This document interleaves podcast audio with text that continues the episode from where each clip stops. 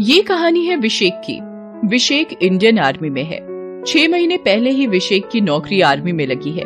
उसके माता पिता गाँव में ही रहते हैं। विशेक हर दिन अपनी माँ बाबूजी को फ़ोन करता और उनसे उनका हाल समाचार लेता। उसके माँ बाबूजी भी उसके फ़ोन का इंतज़ार करते। उससे बात हो जाती तभी वो लोग कोई दूसरा काम करते। फ़ोन की घंटी बज रही है। विशेक के बाबूजी फ़ोन उठाते हैं। बाबूजी प्रणाम। खुश रहो बेटा। बाबूजी मेरी सैलरी आ गई है। पैसे भेज दिए हैं। आप बैंक जाकर निकलवा लीजिएगा ठीक है? और जल्द से जल्द घर के छप्पर की मरम्मत करवा लीजिएगा और अपना ध्यान रखिएगा।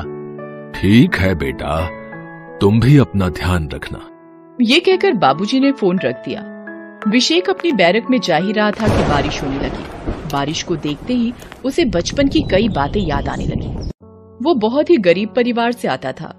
उसके माता और पिता दोनों किसी दूसरे के खेत पर काम किया करते थे। घर का गुजारा बहुत ही मुश्किल से चलता था। विशेक गाँव के ही सरकारी स्कूल में पढ़ता था। वो पढ़ने में बहुत अच्छा था।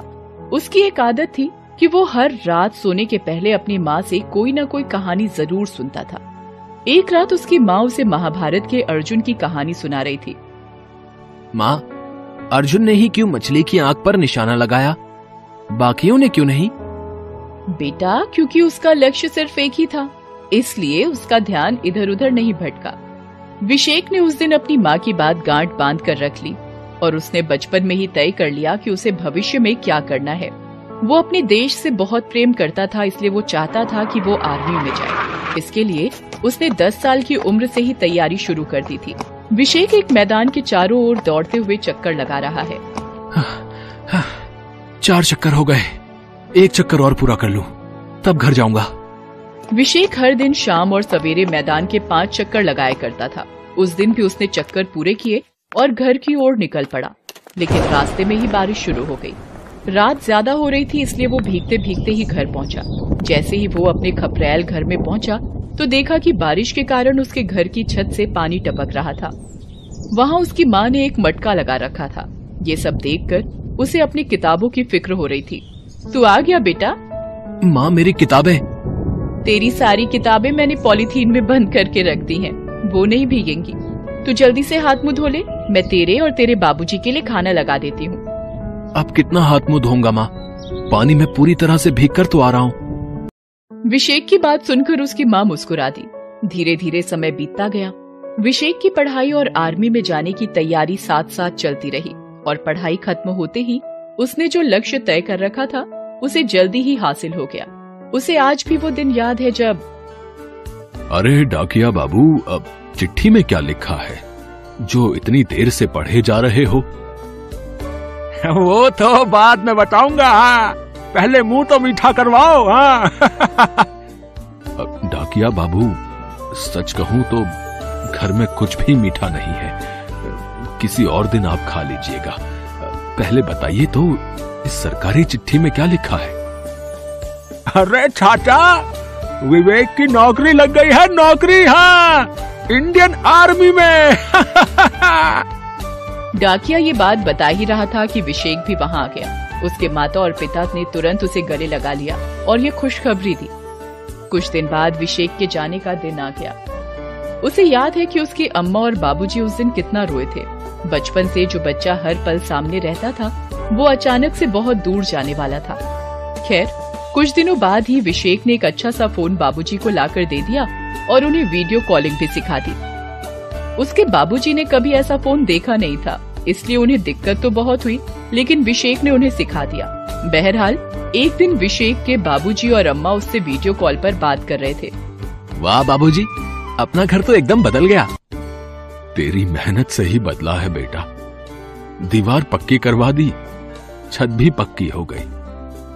बस इस बार अपनी अम्मा के आँखों का ऑपरेशन करवा दे। वो अब ठीक से देख नहीं पाती।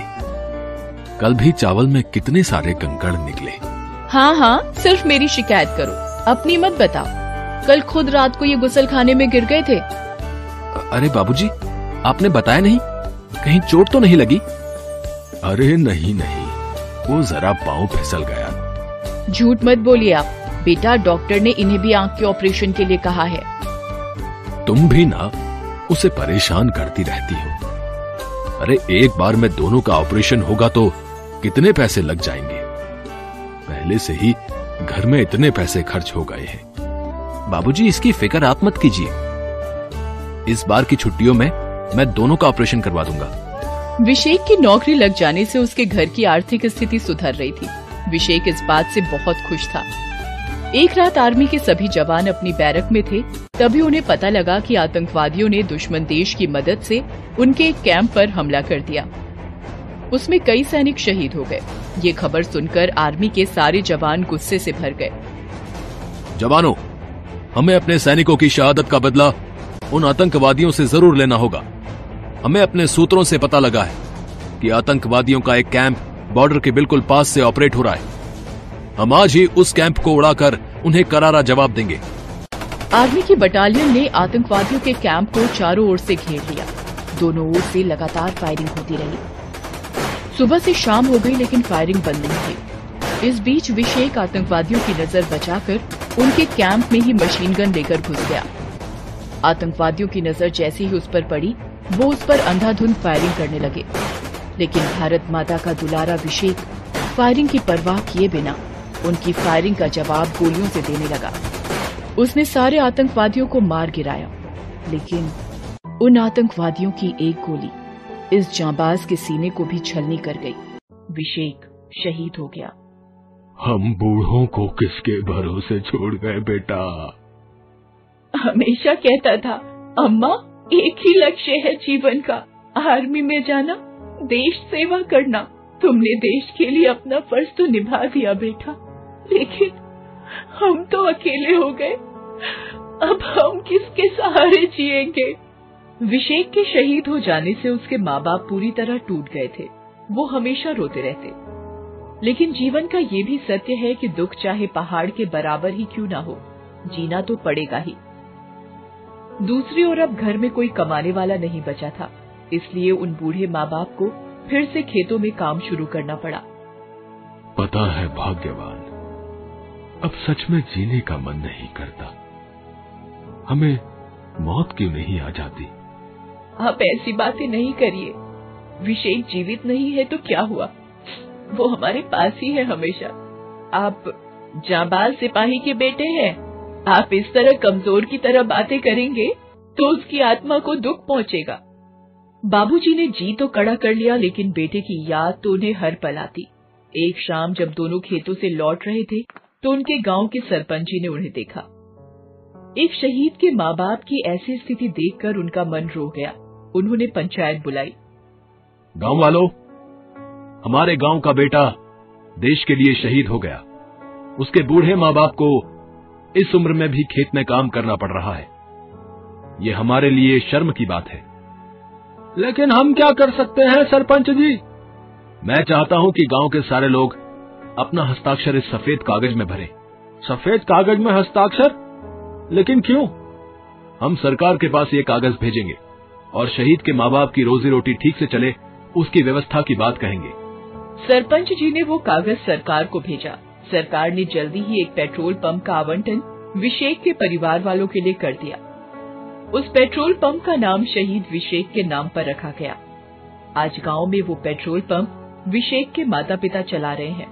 उनकी पेट्रोल पंप पर किसी भी शहीद सैनिक के परिवार से कोई भी पैसा नहीं लिया जाता है।